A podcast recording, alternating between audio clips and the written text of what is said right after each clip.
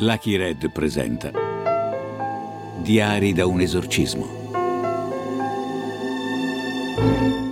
Un podcast Lucky Red.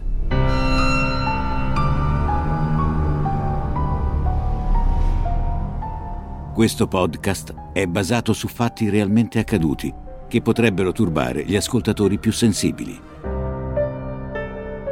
Quinta puntata. Ab Inferis.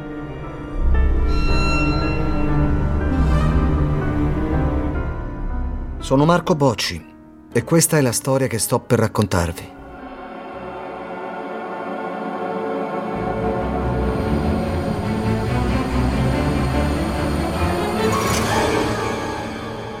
Mi diceva che erano tisane speciali, che, che mi avrebbero fatta stare meglio, che mi avrebbero dato forza.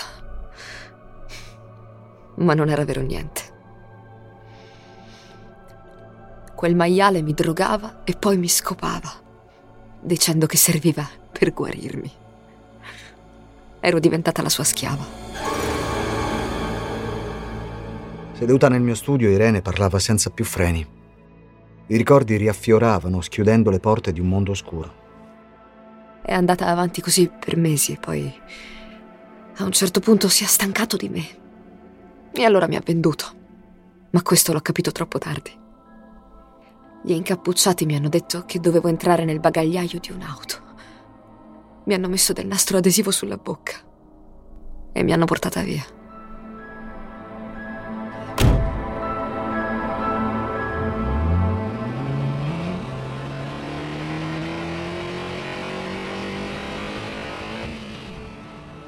Non potevo urlare. Anche se urlavo, a che cosa serviva? Facevo fatica persino a respirare. Ho pensato, ecco, adesso muoio soffocata e allora ho pregato Dio. Dio, per favore, aiutami, ti prego. Oppure fammi morire adesso. Non so quanto è durato quel viaggio, ma mi è sembrato eterno.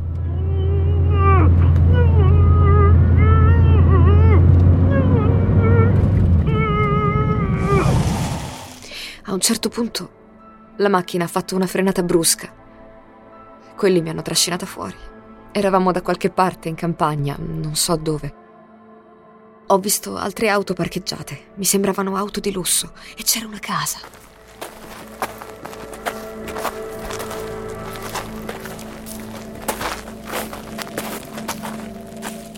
Siamo entrati e finalmente mi hanno tolto lo scotch dalla bocca. Parlavano sottovoce, ma non capivo cosa dicevano.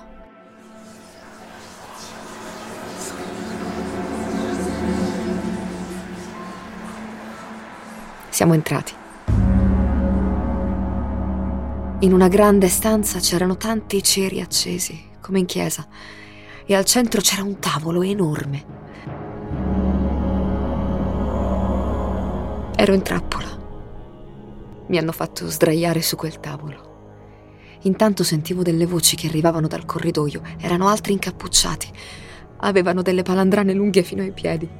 E dicevano cose che sembravano preghiere, ma non erano preghiere.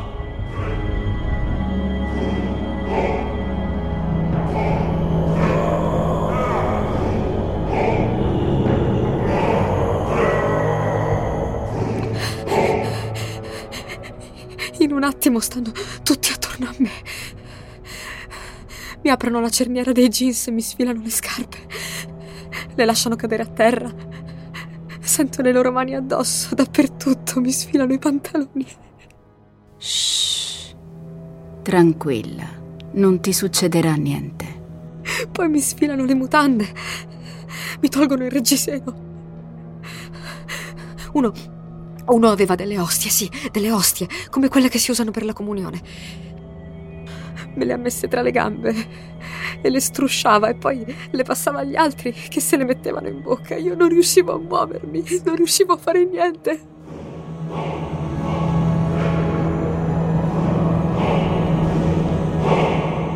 Uno mi afferra le braccia, me le tira dietro la testa, un altro mi sale sopra, io provo a muovermi ma sono bloccata, quello mi entra dentro con forza e dopo di lui un altro e un altro ancora.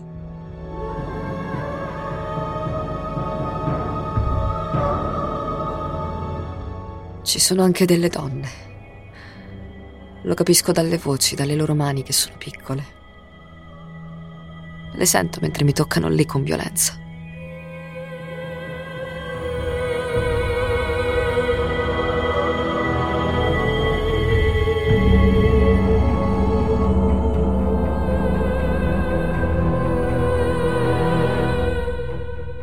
A un certo punto credo di essere svenuta perché ho sentito una secchiata d'acqua sulla faccia che mi ha scossa.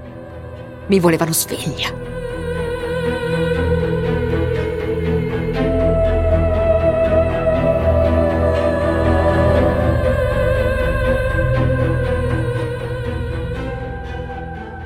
Poi mi hanno dato un bicchiere e mi hanno detto bevi e io non potevo dire di no. Dentro c'era una cosa viscida, schifosa, mi sembrava sperma e dopo mi hanno costretta a bere anche un bicchiere di sangue.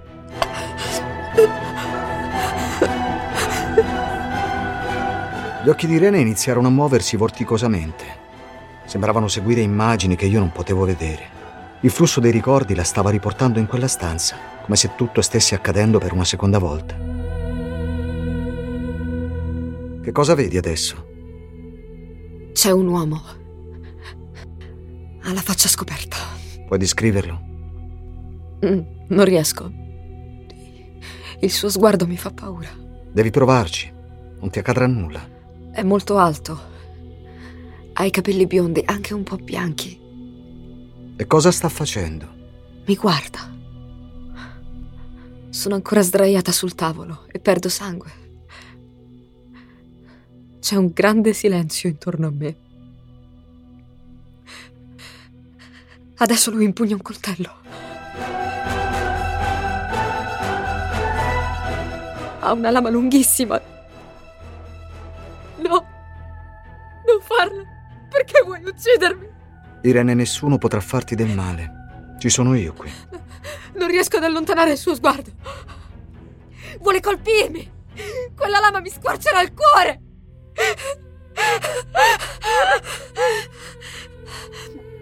La sua mano si ferma. Ma lui non smette di guardarmi, è chinato su di me. I suoi occhi sono dentro ai miei. Respira profondamente. Cos'altro vedi? Sta appoggiando il coltello. Fa un gesto con la testa e uno degli incappucciati viene subito a sollevarmi.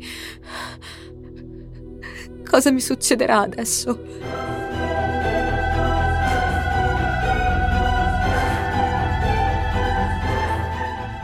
Sta entrando nella stanza un'altra donna. Denudano anche lei e la fanno sdraiare sul tavolo. La donna vede il coltello, si mette a piangere, urla. Gli incappucciati urlano con lei, ma di piacere.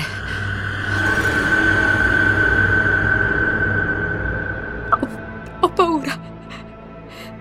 Mi sento che quella donna deve morire. L'uomo dai capelli biondi la sta fissando, però è la mia mano che prende, non la sua. Cosa vorrà dire?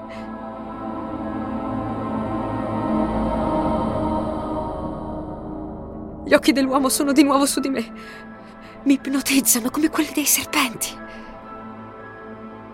No, non posso. Lo sguardo impietrito di Irene, le unghie affondate nella poltrona davanti a me, rivelavano tutto l'orrore che il suo inconscio stava riportando a galla. Avrei potuto scuoterla, farla tornare in sé, ma rivivere il trauma l'avrebbe aiutata a liberarsene. Il prezzo fu alto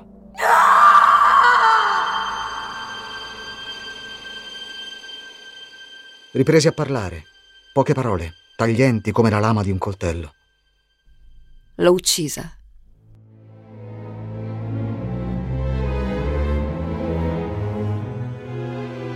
Irene crollò su se stessa, sfinita. L'adagiai sul lettino e quando riemerse da quello stato di semi-incoscienza, appariva più serena, nonostante tutto. Solo che il ricordo lacerante dell'omicidio aveva rimosso tutto ciò che era accaduto da quel momento in poi. Come fosse potuta fuggire da quel luogo restava un mistero. Scoprirlo spettava ad altri, ma ero io a dovermi districare da quel groviglio di parole e immagini che la sua psiche aveva rigettato.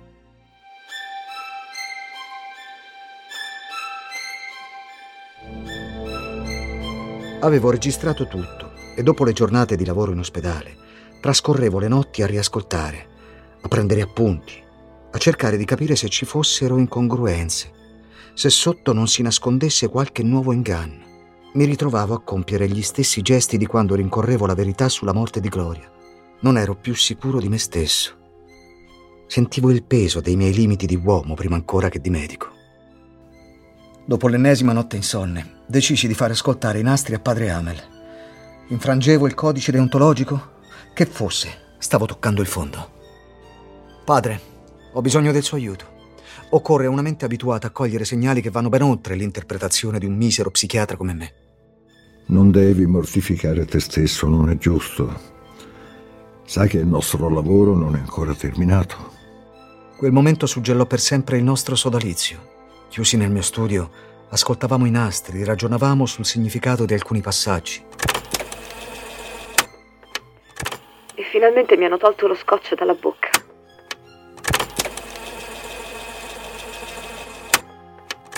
In una grande stanza c'erano tanti ceri accesi, come in chiesa, e al centro c'era un tavolo enorme. Uno uno aveva delle ostie, sì, delle ostie, come quelle che si usano per la comunione. Tutto lascia pensare a una messa nera.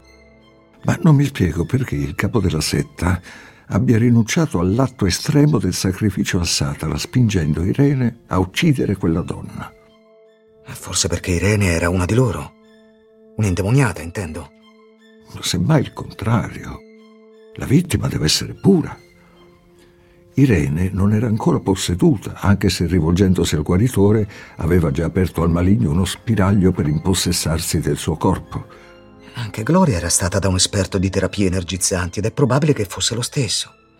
Ci è andata solo un paio di volte. Quanto basta. Ma fu ben altro a spalancare la porta a Satana. Lo ha confessato lo spirito durante l'esorcismo. Ha parlato di un difettuccio di famiglia. Ricordi? Io credo che quello spirito sia stato bugiardo. Per esempio, sul fatto che Gloria fosse la sorella di Irene. Senta qui. Cominciamo dalla tua famiglia. Racconta quello che ti ricordi, quello che vuoi. Si fa per dire famiglia. Praticamente sono io sola. C'è mia madre, ma soffre di Alzheimer. Irene ha detto la verità. Si capisce dall'immediatezza della risposta, dal tono della voce. Hai ragione, ma forse è perché Gloria e Irene sono state davvero sorelle a loro insaputa. Lo spirito maligno però sapeva. Il diavolo vede ciò che a noi è ancora ignoto. Qui è nascosta la chiave di tutto. Ci lasciammo ciascuno con i propri interrogativi. Prima di andarsene mi affidò un rosario. Consegnalo a Irene, oggi stesso, e tieni gli occhi ben aperti. Non gli bastava che si fosse rivolta a Dio nel rivivere il suo trauma. Padre Amel voleva ancora metterla alla prova. Feci quello che mi chiese.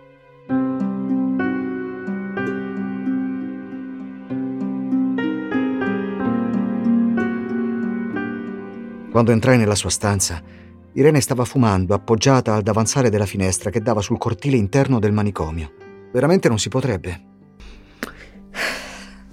Prof, non ti metterai a farmi la paternale sul fumo. Guarda che ho visto che tieni sempre un pacchetto in tasca. Ero venuto per portarti questo. Te lo manda padre Amel. Guardò il rosario e lo indossò, divertita, come fosse una collana. Peccato che padre Amel non fosse lì a vedere. Di certo si sarebbe tolto il dubbio che lo spirito maligno si aggirasse ancora da quelle parti. Chi hai detto che me lo manda? Padre Amel. È un prete che di tanto in tanto viene qui a portare conforto ai pazienti. È stato vicino anche a te nei momenti più difficili. Non capiva a quali momenti mi riferissi. Non ricordava padre Amel. Non ricordava l'esorcismo. Tutto era sepolto in una parte remota della sua mente. Sperai per sempre. Prof, quando è che mi mandi a casa? Ho voglia di uscire da qui. Se continui a fare progressi, molto presto. Mi guardò con un sorriso che mi sembrò di riconoscere. Comunque il nostro non sarà un addio.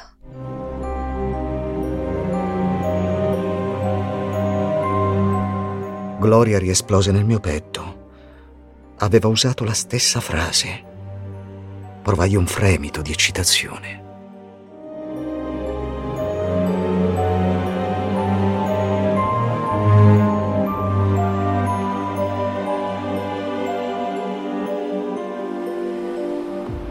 Quando Irene lasciò l'ospedale mi accertai che fosse accolta in una casa protetta. Tornare nella sua abitazione sarebbe stato pericoloso. Se davvero i suoi ricordi rispecchiavano fatti realmente vissuti, gli uomini della setta non le avrebbero perdonato di essere fuggita. Aveva visto troppo. Informai personalmente gli inquirenti di quanto Irene era stata in grado di ricostruire. Con qualche omissione, però. E mentre la polizia indagava, io svolgevo le mie ricerche nell'ombra.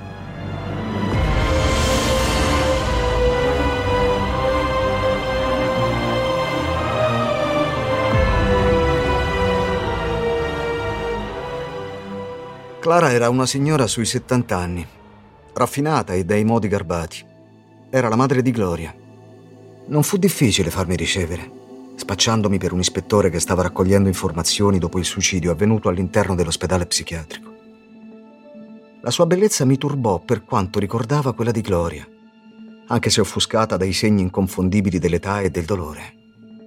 Immagino quanto penoso debba essere per lei parlare di Gloria. Negli ultimi tempi, intendo.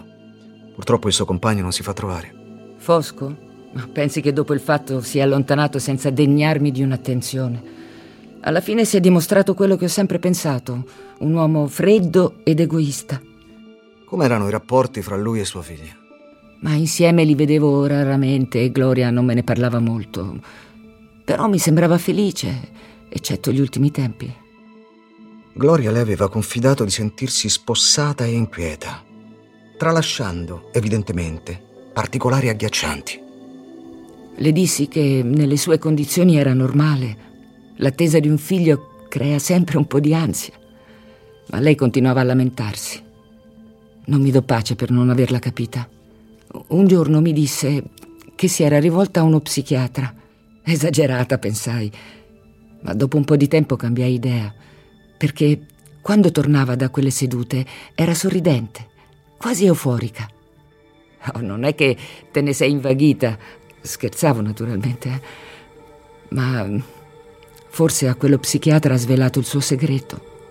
Che cosa la faceva soffrire, anche se poi è andata come è andata.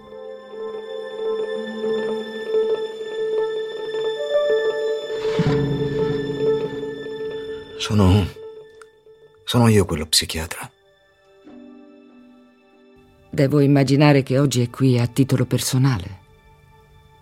Può dirmi la verità su Gloria? Purtroppo il suo era un malessere a cui non sono riuscita a dare una spiegazione. Speravo di sapere qualcosa di più da lei, per questo sono qui. E comunque sappia che non si era invaghita del suo psichiatra.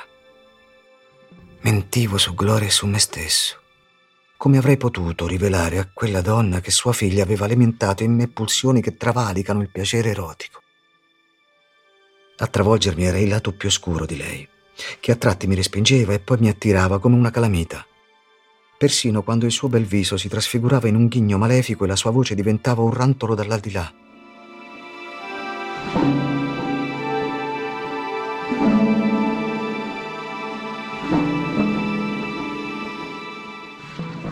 Guardi, professore, che non mi sarei scandalizzata.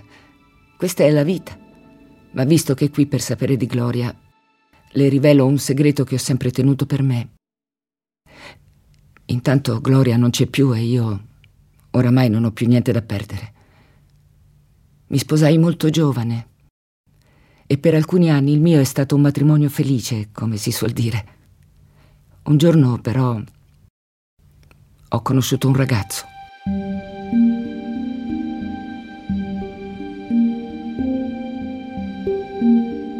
Un bohemien che aveva affittato un piccolo atelier di mia proprietà. Mi invitò qualche volta ad ascoltare la musica che aveva composto. Erano brani complessi, tormentati. Me ne innamorai subito.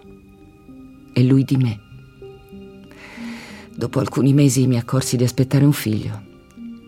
La gioia più grande che avessi mai provato. Ero pronta a lasciare mio marito e una vita agiata per andarmene con lui ovunque fosse. E un giorno il mio artista partì per l'Inghilterra. Doveva suonare con un gruppo molto in voga a quei tempi, era un'occasione imperdibile, ma da quel momento non lo rividi mai più e non ho mai smesso di credere che gli fosse accaduto qualcosa di terribile. Dopo qualche mese nacque Gloria, la nostra bambina, la mia unica figlia.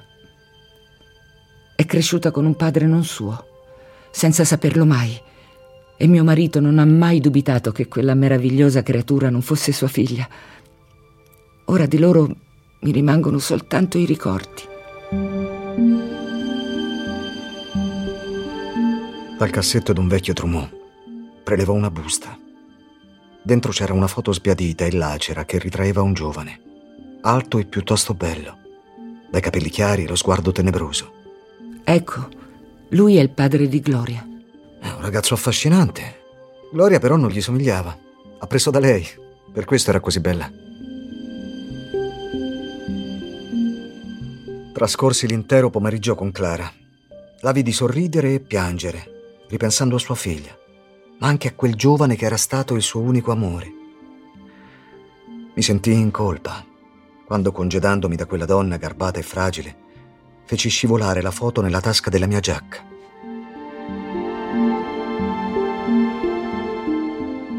Più tardi in studio la esaminai a lungo usando una lente per ingrandirla.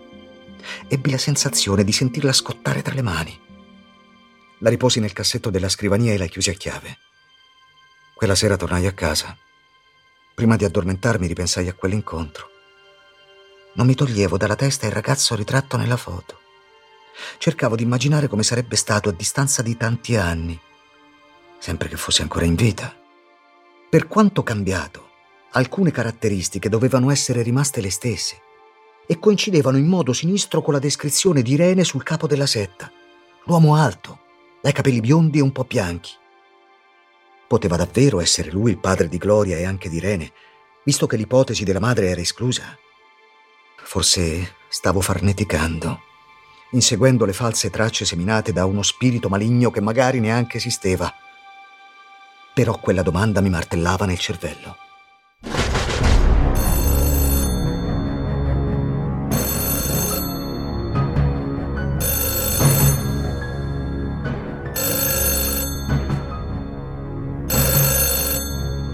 Pronto, chi parla? È l'ospedale, direttore. Ma che ore sono? Cosa succede? Eh, scusi, sono le tre, ma il suo studio sta andando in fiamme. Le tre di notte? Ancora? Padre Amel dice che è l'ora del diavolo. Ma è così vero come questa volta.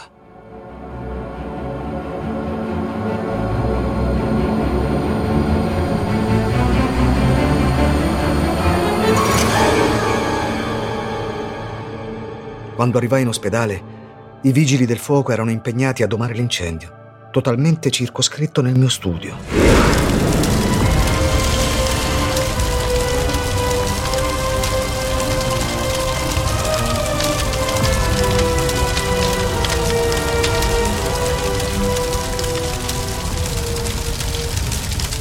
Quando potei entrare, l'odore acre del fumo mi penetrò nei polmoni. Quasi tutto era ridotto in cenere tendaggi, poltrone, il lettino per i pazienti, la grande libreria con i preziosi volumi di psichiatria, l'armadio con i nastri magnetici delle sedute, anche quelli di Gloria e di Irene. La scrivania era ridotta a un enorme pezzo di carbone. I pompieri dissero che probabilmente fu la prima ad essere attaccata dal fuoco. Mi sentii perduto e cominciai a piangere senza vergogna. Mentre camminavo sopra le macerie che galleggiavano nell'acqua, mi accorsi di quel quadernetto per gli appunti dalla copertina nera che tenevo nel cassetto della scrivania. Lo raccolsi. Al suo interno avevo nascosto la fotografia. Quella fotografia.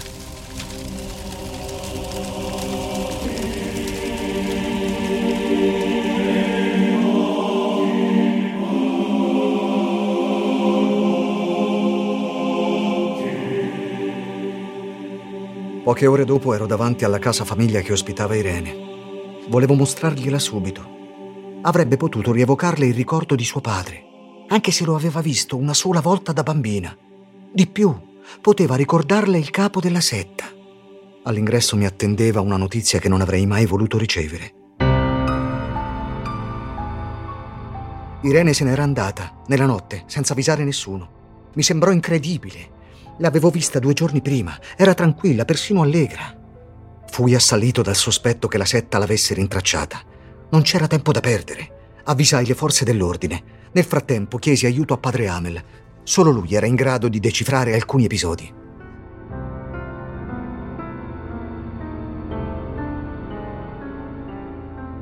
Come di consueto ci incontrammo nella cappella del manicomio dove don Francesco vigilava che occhi indiscreti non ci stessero spiando.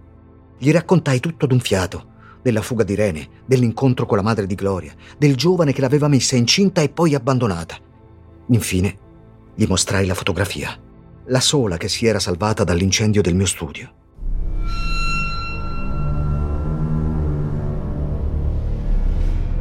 Era riposta in questo quaderno dentro un cassetto che avevo chiuso a chiave. L'ho ritrovato nell'unico angolo della stanza che è stato risparmiato dalle fiamme. Il volto dell'anziano esorcista si adombrò. Nei suoi occhi potevo leggere che la sua mente era attraversata da un terribile presagio. Fece un lungo sospiro prima di parlare. Bene hai fatto ad avvisare la polizia. Di tutto il resto che tu sai non fare mai menzione. Sarebbe inutile e pericoloso. Ricordalo sempre.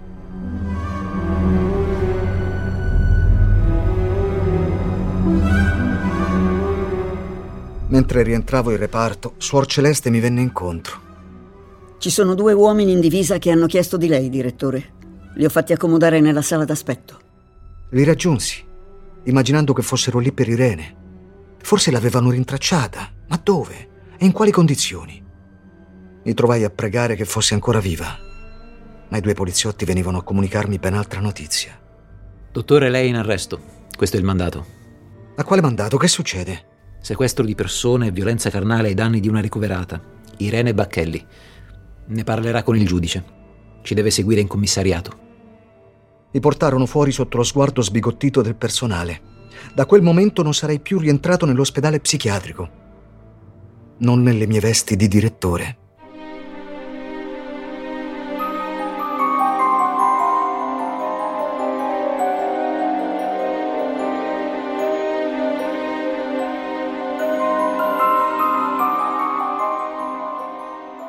Iniziò un nuovo calvario, sopraffatto dalle prove che Irene aveva architettato contro di me. I segni delle cinghie che le avevano bloccato polsi e caviglie, i sotterranei come teatro di violenze carnali e di sevizie, la cicatrice sul braccio. Aveva ordito tutto nei minimi particolari, mistificando la realtà e mentendo con perfida arguzia, la stessa che lessi nei suoi occhi quando, messo a confronto, tentai di difendermi dalle accuse, svelando anche il particolare che non avevo detto alla polizia per proteggerla. Irene era stata indotta a commettere un delitto orrendo. Era una donna turbata, non attendibile. Già in passato aveva mostrato segni deliranti di possessione diabolica. Fu peggio. Bugiardo, manipolatore, incapace, violentatore di pazienti indifesi a quel punto tirarono in ballo anche il suicidio di Gloria. Avevo approfittato anche di lei e il suo animo fragile non aveva retto. I nastri con le registrazioni che avrebbero potuto in parte scagionarmi erano andati in fumo nell'incendio e di tirare in ballo padre Amel e l'esorcismo non ci pensai neppure un istante. Mantenni fede al nostro patto, finché nessuno mi credette, neppure il personale e i colleghi. Tutti quasi tutti, mi abbandonarono. Fui dichiarato pazzo. Mi risparmiarono l'internamento in un manicomio criminale, ma il supplizio che mi riservarono fu persino più crudele. Fui ricoverato nello stesso manicomio in cui per 25 anni avevo prestato servizio come psichiatra e poi come direttore.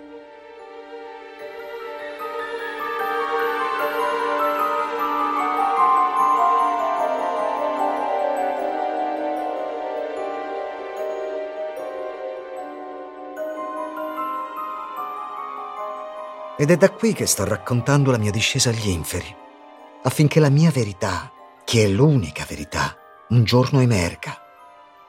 Ho svelato ogni cosa, senza tralasciare alcun dettaglio, anche i più scomodi per la mia reputazione di medico e di uomo. Non sfuggirà a un lettore attento che non sempre l'essere umano è in grado di scegliere fra il bene e il male, soprattutto quando il male si presenta accompagnato da un olezzo di zolfo.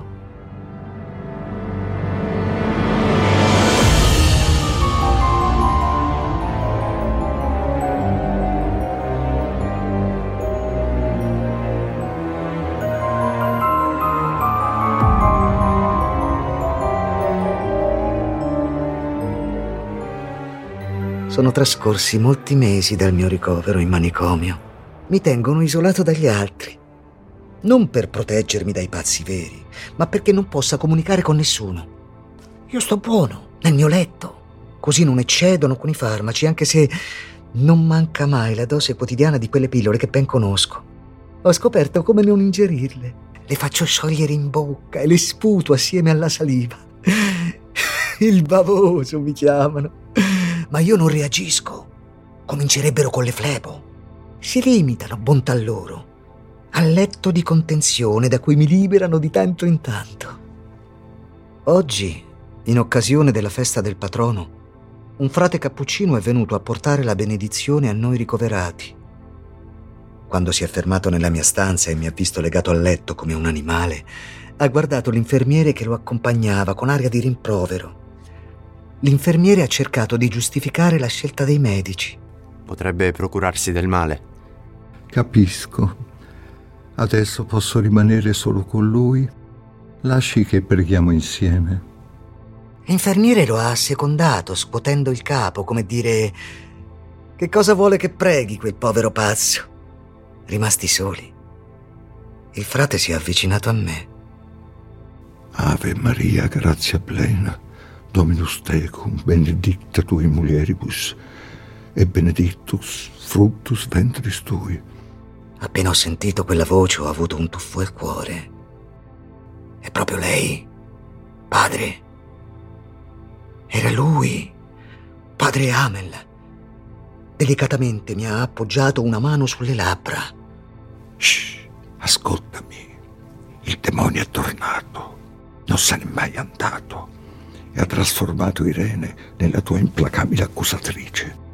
Sottoporla a un altro esorcismo è impossibile ma sono sulle tracce del capo della setta. Quell'uomo è suo padre.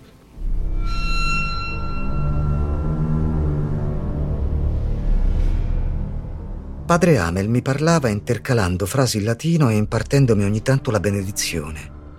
Ma l'infermiere che rimaneva lì di guardia sulla porta ci osservava. Il malato desidera confessarsi. Può concedermi un momento di riservatezza?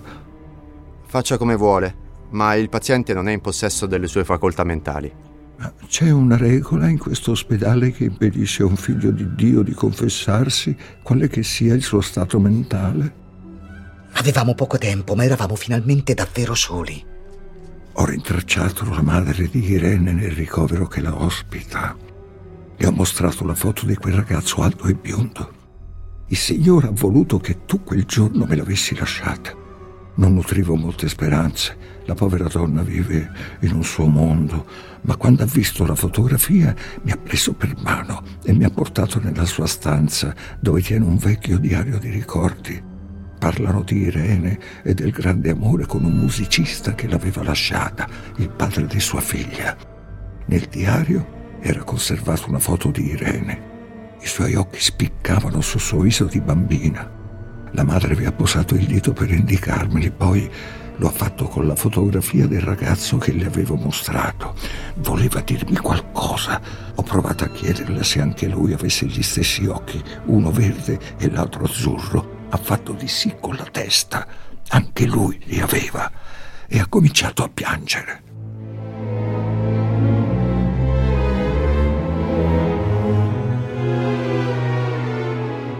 Subito ho ripensato al racconto di Irene Quando il capo della setta si era appassato su di lei per ucciderla in sacrificio a Satana, l'aveva fissata intensamente prima di risparmiarle la vita. Nei suoi occhi aveva riconosciuto la figlia. Ecco la prova! Gloria, per davvero era la sorella di Irene e quel padre votato al demonio era il difettuccio di famiglia che aveva spalancato le porte allo spirito maligno, l'intruso che si era celato nei loro corpi e che ancora agiva indisturbato in quello di Irene. Sul volto di padre Amel leggevo i miei stessi pensieri.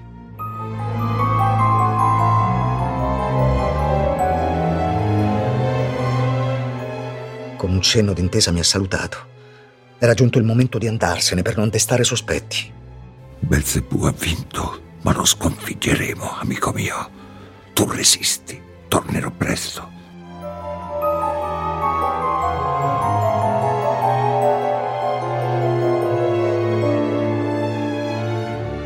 L'infermiere è entrato nella mia stanza.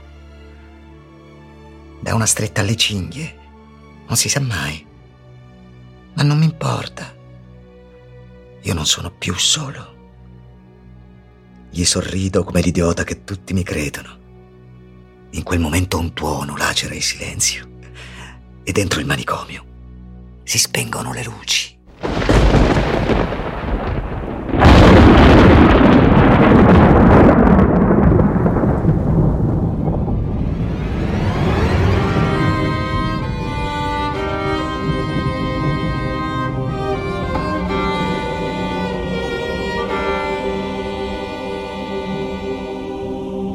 Ascolta tutte le puntate della serie in esclusiva su Amazon Music.